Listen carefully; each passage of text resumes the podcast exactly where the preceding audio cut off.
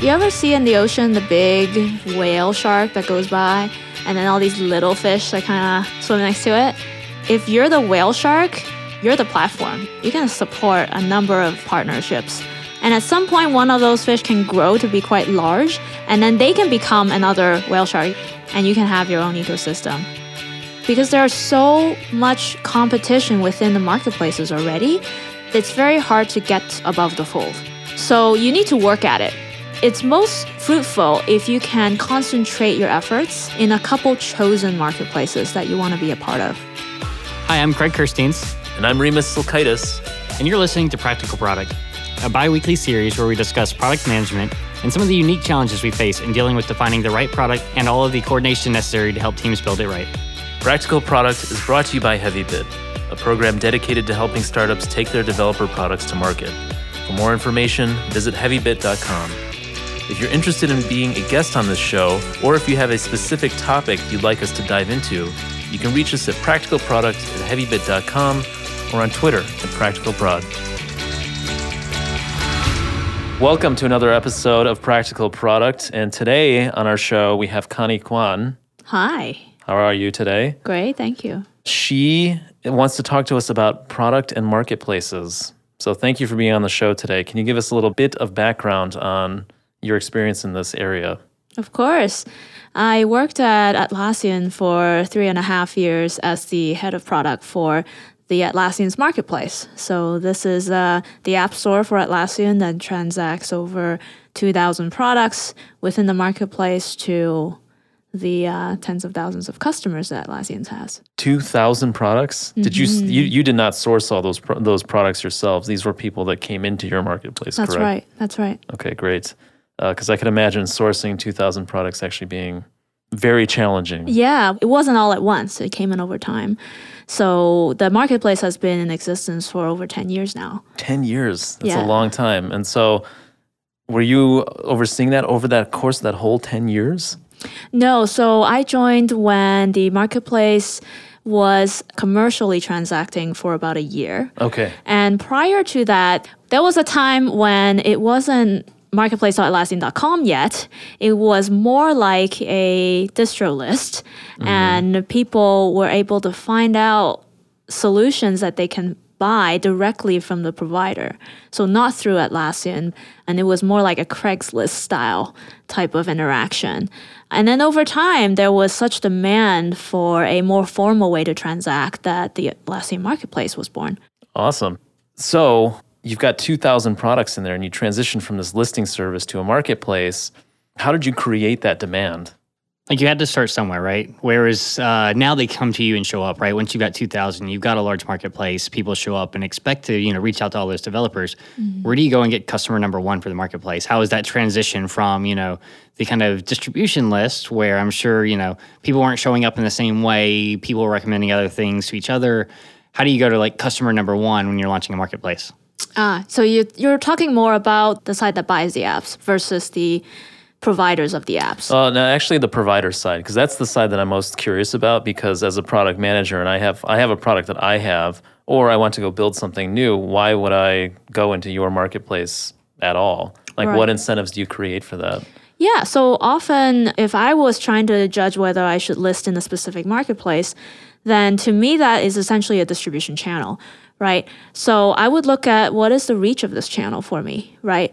Do they have 50,000 customers or 30,000 customers or 10,000 customers, however many are in there, I should understand that. And then I should also understand whether those customers are all basically available markets to me. Some of them might not be the right target. So understanding the mix of mar- uh, customers that are within their reach is really important. And then let's say I determine, okay, I make DevTools, uh, 100% of Atlassian's marketplace customers or Atlassian's tooling customers are actually customers of mine as well, so I want to reach all of them. That's a really great fit, right? But if you go to a different marketplace, let's say GitHub, and you say, oh, look, only about 50% of those customers, because they're way more specialized, you know, just 50% of those customers are going to be important to me. But these customers actually have a very strong need for my product. So, you know, there's almost like two dimensions now you're judging on is the reach just sheer quantity. And then there's the pain, right? Like how much will your product provide alleviation of that pain? Because both are important in terms of uh, the number of conversions you'll get later and the value of those conversions. You know, one is more just sheer like number of customers you get, and the other is more customer lifetime value. So, as a product manager looking to enter a particular marketplace, do these marketplaces or the companies associated with them publish a lot of that customer information about who their customer base looks like so that I can go make those decisions that you're talking about? Or is that research that I typically have to go do on my own? Uh, the fastest way to do it is just to Google it. You can probably find out if it's a public company. You can most likely download a 10K and actually see how many customers they have. They often talk about that. If they don't, then maybe you watch their LinkedIn or Twitter feed and maybe they have celebration milestones that the company announces, right? And those would be good ways to find out. If not, then you can just email the marketplace and ask them, right? I'm interested in listing. Uh, you're going to get some money out of this because you're going to take your distribution cut from me. So, as a customer from the supplier end, I want to understand exactly how much reach will I get from your marketplace and also, you know, what types of customers might be in there and can you share with me that info? I think that if you're legitimately interested in listing and they can hit your website and see that you're legitimate, there's no reason why they wouldn't share that with you. And generally, you'll find like each of these marketplaces, if they're large enough, will have a full time PM dedicated to it, as well as like a account rep that is kind of like a salesperson for the marketplace itself. So usually, there's a point of contact that's pretty easy. It's not like you're just going through standard support. This is what they do: is onboard, you know, customer after customer as a provider in the marketplace, really commonly. Right. Didn't you run marketplaces at Heroku? I did for a little while. Yeah, and we actually kind of went from that early stage of early add-ons ecosystem, more self-service, to growing it into you know a full-time kind of partner manager, into dedicated PMs, and hired actually several other PMs onto that team, dedicated engineering team. So it's not just kind of a tacked on side of the you know these products. Oftentimes, it's very key to their growth.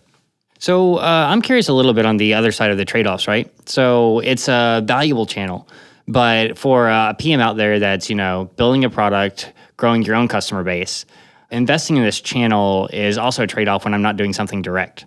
So how do you weigh the pros and cons, or what are the downsides that you should be aware of, you know, before you go and say, hey, let's go get on ten different, you know, marketplaces, because then we have ten more channels, right? Because that means ten x revenue. That's how that math works, right? but like, what are the trade offs that you should be aware of and careful of, and and think through before you jump head on in? Right. So the channels aren't free to you, right? For every channel that you choose to invest in, it doesn't make any sense to invest on a very surface level and by that, I mean to go in there and basically dump your assets in, type in the description, and then log out of there and hope that money starts flowing in.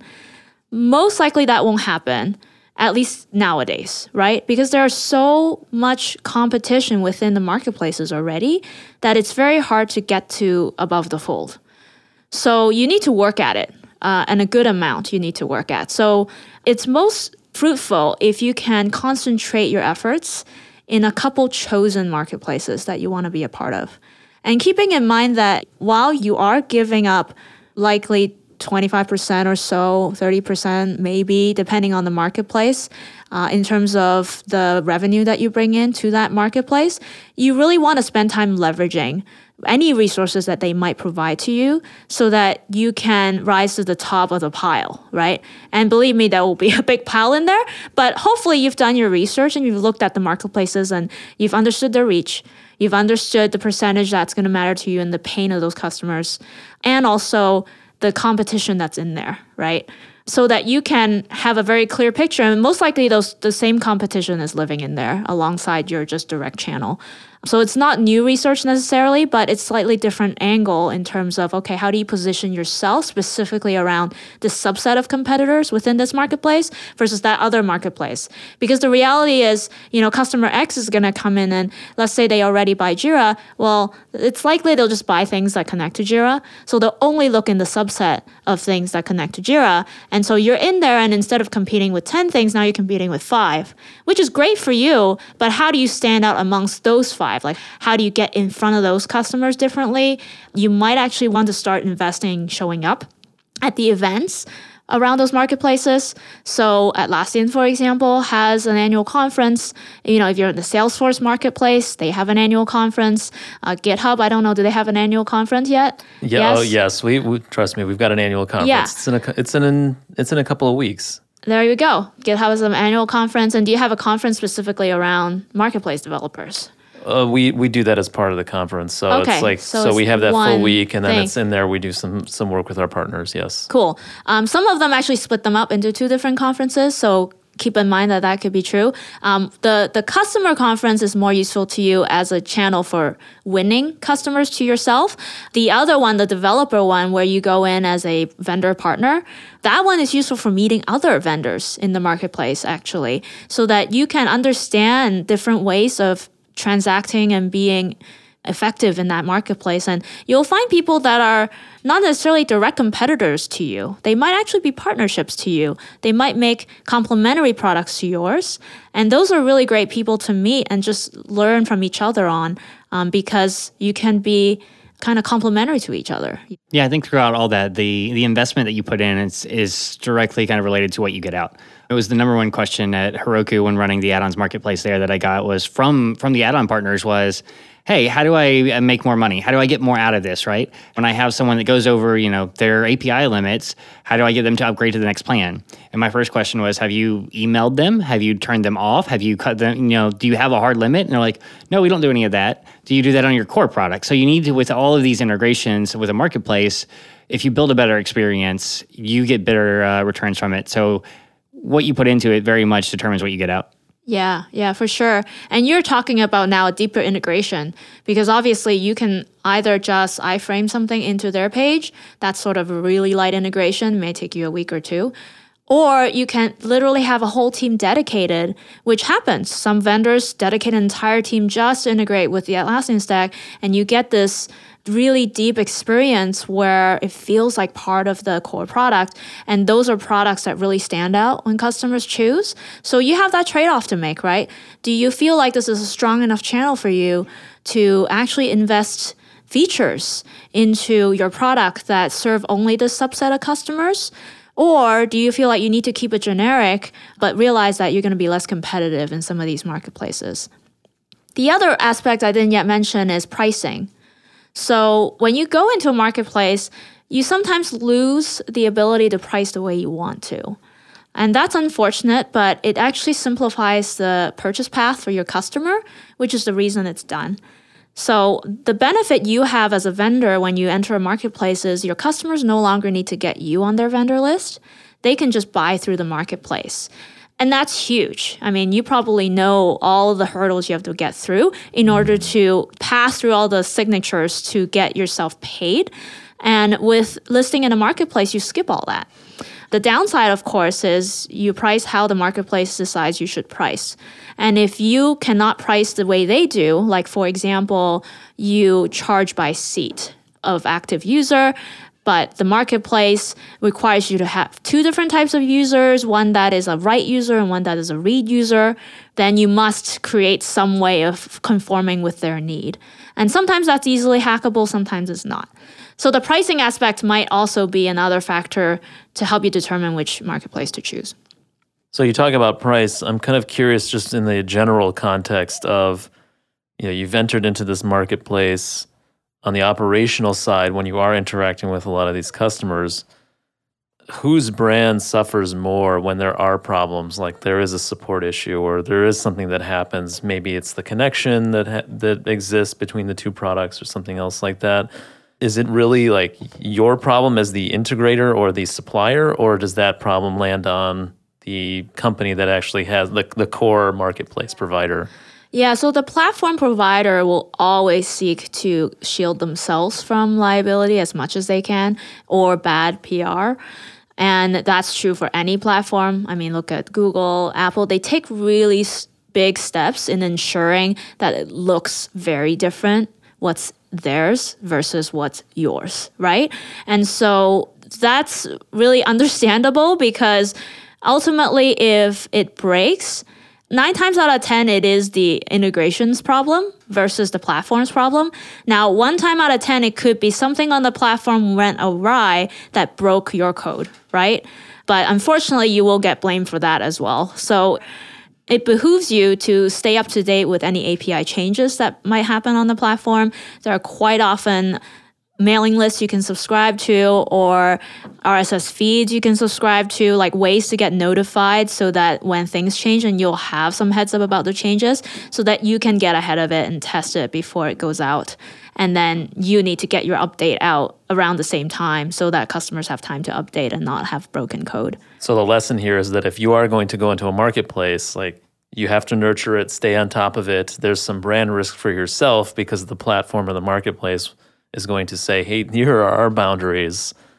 This is where the problem is, it's over there. So if you're going to interact here, like be a participant, be there, do those things. Yes, exactly. Exactly. It goes back to the it's not free, right? You have to one adapt your product and messaging to that platform, but also stay on top of it. It's it's an investment on your part. Yeah, I've often found like the the support channel is one that's often neglected and not thought about. Like a ticket's open and it comes through the, you know, the marketplace kind of central support system and then it gets routed, right? And you should be in there looking for those, paying attention, responding in the right, you know, SLA, timeline fashion, that sort of thing and maybe you know you kind of went through that onboarding when you first launched the marketplace but is the the rest of the support staff fully trained on it? Are they paying attention to it? That's one of those things that i often see that's overlooked and missed and it can create that really negative experience uh, for anyone using you know the integration yeah, that's a really good point. And I think the training load is sometimes overlooked in that when you add more channels, it complicates life for your support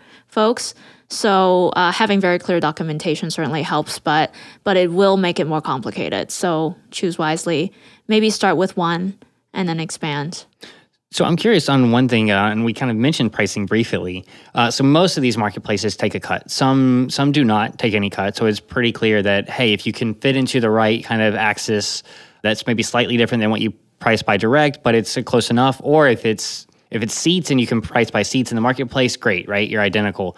But what happens when the marketplace does take a 20, a 30% cut? Do you charge the same as you do direct and just take that margin hit? Or what do you see most companies doing and what works and what doesn't?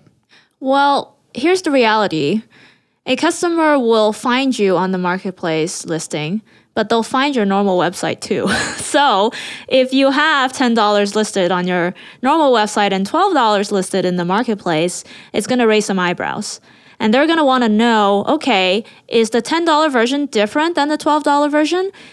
If you can say yes to that, you probably can get away with it, right? If you say, look, the $12 version is because we actually spent some extra effort to integrate better with the platform, and you'll find these particular benefits because of what we've done. So it is represents an actual investment on our part, and therefore it costs more. Okay, I can understand that. But the optics will get funny and you might get some complaints about it. So you'll have to dance that line. And the example I gave is, you know, it's a small enough gap that they might not notice or they might just say, ah, that's fine. I, I, I'm willing to pay the price difference. But if you make it much larger, you might lose customers. They might lose faith in, in the way you do business. Uh, generally, though, I've, I've been looking in the news and uh, platforms, I think, at large or marketplaces, I think we're using those two words interchangeably right now. I think there's a lot of competitive pressures on them right now. I think last time I checked back in 2017, I think Salesforce reduced their take rate from 25% to 15%. Yes. There's a number out there that actually 0%. Uh, I think actually AWS is a great example. And, you know, AWS is nice and small and quaint. So yeah, exactly. Google and Apple platforms also reduced their rates. I believe they went down to same 30% for first year and then 15% for subsequent years, which is a huge shift in the, the culture of how marketplaces charge because they're big leaders in this space. Yeah. So it's worth asking again, you are a partner, but you're also a customer to this marketplace. Like keeping in mind you are also paying the bills for some of the PMs or dev teams are in there building the marketplaces. So act like one and ask questions of them and make sure you're getting the value you need to be a part of their ecosystem because you're helping each other out. So at some point, you know, if if you get large enough, then maybe you can throw some of that weight around. If it is a big enough distribution channel for you and it is for them, as you being the supplier, then maybe yeah, to your point, you know, you can be the customer, ask for things, do stuff. I know. I think I saw Netflix is even asking to get out of the uh, in-app subscriptions at uh, Apple. So there you go. Yeah, yeah, you can certainly ask for things, and within reason, right? I think asking it artfully and respectfully is important. Of course. This is a partner and and they're not dependent on your business. In fact, it's quite the other way around for the most part. But don't be shy to engage in that conversation is what I'm saying. So we've talked a lot about like, you know, going into a marketplace. I've got my product and I'm building, you know, to get into a marketplace. I'm also curious on the other side of, hey, I'm building my product. I want to build a marketplace and platform that others can build on, right? When do you start to go from, okay, I'm just a product to I'm a platform now that has my own marketplace component? When's the time for that? How do you approach that kind of uh, decision? Yeah. So you ever see in the ocean the big whale shark that goes by and then all these little fish that kind of swim next to it? I use that analogy because that's really salient here where if you're the whale shark, then you're the platform. You can support a number of partnerships on your side. And at some point, one of those fish can grow to be quite large, and then they can become another whale shark. You can split off. You can be your own, and you can have your own ecosystem. But it's going to take some time, and the transition is gradual, right? It doesn't make any sense to invest in your own until you have a strong base of customers, just because it takes effort to build an ecosystem, right? I mean, companies are hosting conferences, companies have separate teams to manage the ecosystem. You're managing a lot more relationships, you have transactions happening in there. There is off the shelf marketplaces you can rent actually. It's gotten to that point where a lot of people want marketplaces that you can just rent that service, but that's another thing to maintain. So it's really, you got to think about it as another product. So the question is well, is your company large enough that you want to support this product that essentially allows you to become a platform? Is there a common size, you know, in terms of employees or revenue or users that you often see that, okay, you're across this threshold, it makes sense? Interestingly, it has more to do with the type of product you have than the size. Obviously, if you hit a certain size, you know, you you have a much higher success also, but that size is much larger than the audience that we're talking about, at least definitely larger than startups. But if your product is uniquely a platform, then it actually makes sense a lot sooner. And I think I want to focus on those cases, right? So Twilio, for example, they're a platform product you know, and they have an ecosystem of things.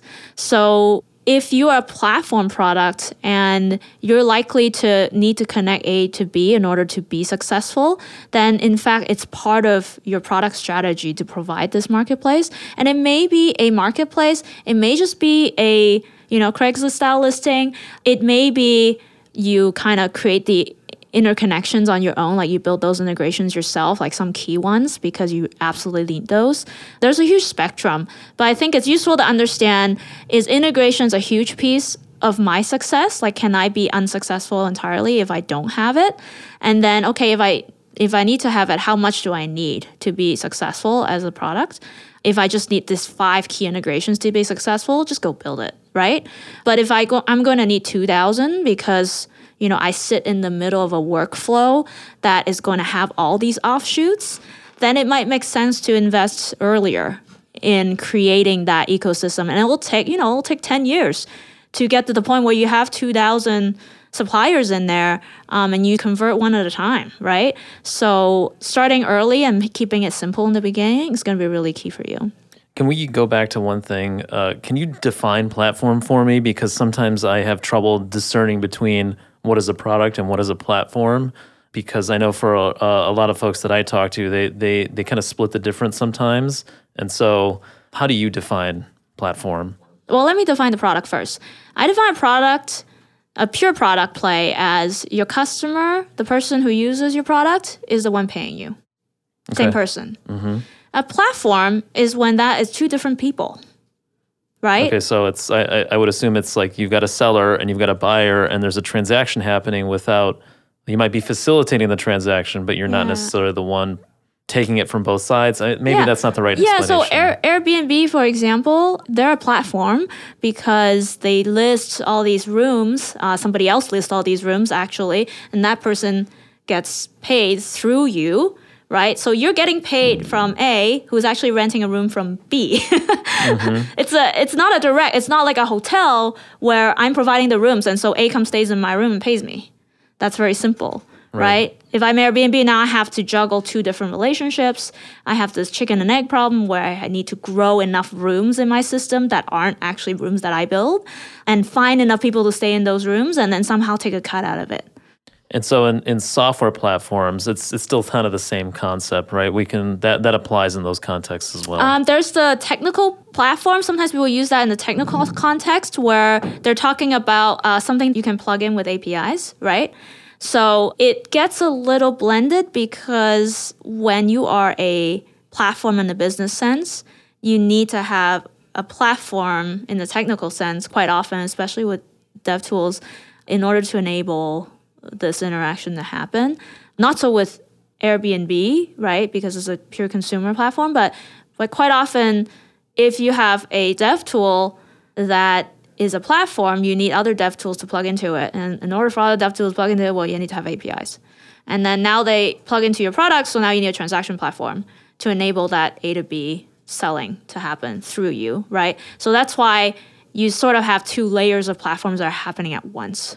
So for a lot of the developers that listen to our show, like if you're thinking in kind of API contexts, you're already kind of starting in that direction in which you can start thinking of yourself as a platform so long as you know whatever it is that you're building, maybe it it be API related or, not, so long as that can facilitate some transaction between two parties that that can happen, then sure, fine, you're a platform. Yeah. Yeah. Okay, cool. So I'm curious on the uh, the common stakeholders that you have as you you know you've made the decision to go ahead and integrate with this marketplace. Who usually is involved in that decision? How do you come to it? It's just one product and engineering team. Is it sales marketing? Like how many people do you have to get on board? Who's optional? Who's required? What's the typical process of like getting that buy-in there?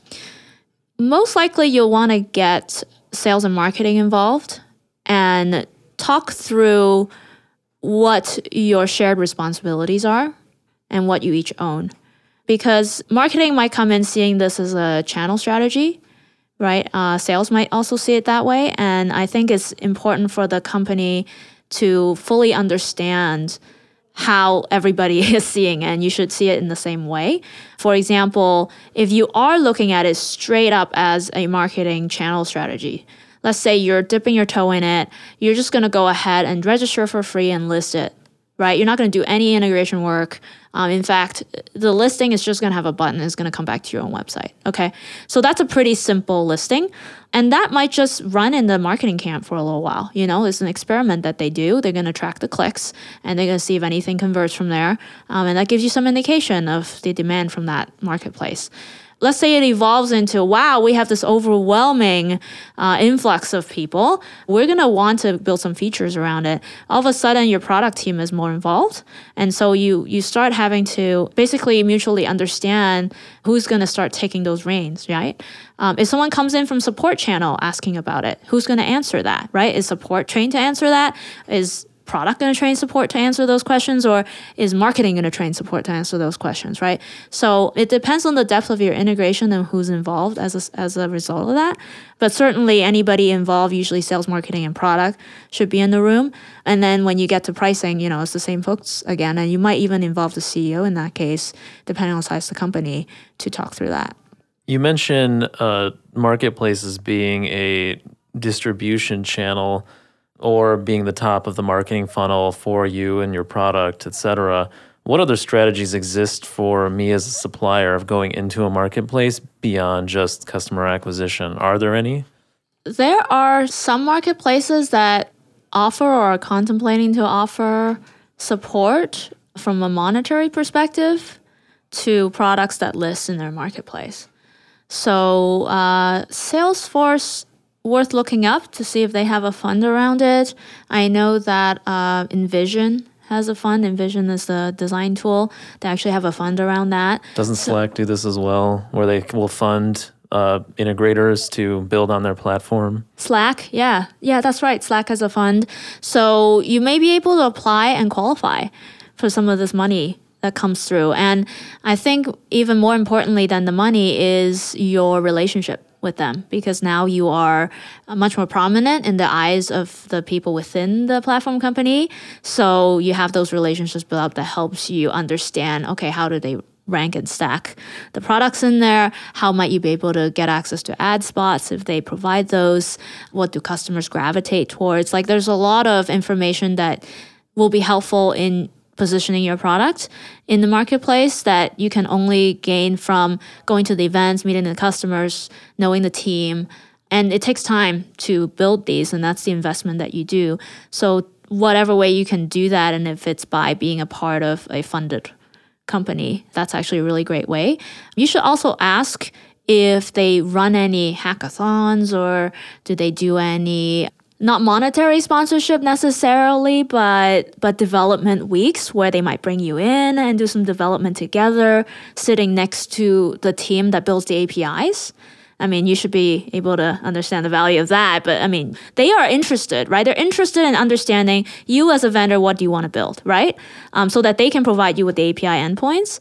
And you're interested in getting those API endpoints. So if you can sit next to them for a week or two, and if you can find an opportunity to do that, like ask the platform provider if they can do that with you or if they have a program for that, it will help you build the bridge for later on if you need to do something special with your product, you can ask for those API endpoints and really make your product shine. And I, I, think beyond that, you know, we mentioned kind of the channel and distribution, but there's also the knowledge, right? Like if they're the big fish, they have a better view of the landscape. They have, you know, more direct access to more customers, and they can actually help inform, you know, uh, you about where the market's headed, how things are changing, where you should be headed as you build the product, right? So there's a lot of opportunity, not just from a, hey, let's have an extra channel and get some extra revenue and users, but from a, a strategic perspective as you build up that relationship with them. Yeah. So at what point do you say, uh, this is to take the conversation a little bit different direction. At what point do you say, I'm pulling out of this marketplace? And like, what are those reasons why you would want to leave a marketplace? I can see a scenario where you're invested in, say, four different marketplace channels, and one of them is performing very poorly. You might decide, hey, going to pull that one, right? It's not without risk because all those customers need to get transitioned somehow. And if you have a deep integration, then it could be a hard conversation, right? You're essentially deprecating them and you're not supporting them anymore. You might be able to transition them out if there is not a deep integration and you might just maintain them for a little while but you know you're basically cutting off a set of customers. So that's a hard hard one. Is it better to get rid of the integration itself or just let it sit there and just leave it as is? It's better to tell your customers as soon as you're able to and give them a basically a deadline for when you stop supporting so that they have ample opportunity to look for alternative solutions. And we had a, a, separate episode here on practical product where we talked about deprecations, and it's really important to have that relationship with the customer and tell them as soon as possible, as well as, or as soon as you can. Yeah. Because they're counting on you to have that service, but it's also a very challenging thing to do. And so, just because it's a marketplace doesn't mean you're immune from all the other standard product practices. Yeah, you know, it's it's possible you decided to have your own marketplace and you're going to stop integrating with other ones. That's an interesting transition. I personally haven't managed through that before.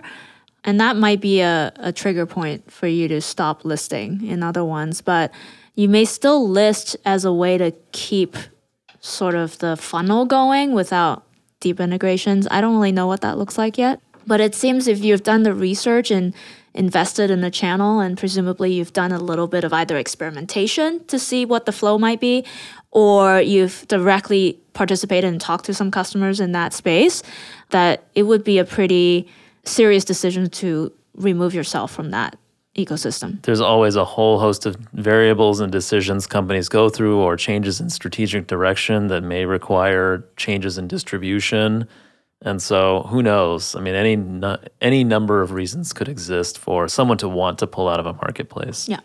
So we spent a good amount of time talking about marketplaces today, both from listing your service in one or creating a marketplace itself. What are ways that I could learn more about it? There's a couple of great talks within the HeavyBit library that you might want to reference on this topic. Um, I, as a product strategist, help companies chase down product hunches. So if you have a hunch that marketplace might be a good fit for your company, certainly welcome a conversation and you can reach out to me at productmaestro.com. Awesome. That's great. Thanks for being on the show today, Connie. Thank you. That's all we have time for today. If you're interested in being a guest on the show, or if you have a PM topic you'd like us to dive into, you can reach us at practicalproduct at heavybit.com or on Twitter at practicalprod. To learn more about HeavyBit, visit heavybit.com. And while you're there, check out their library. It's packed with amazing talks on sales, marketing, product, and general management from founders of developer tools companies and other industry leaders.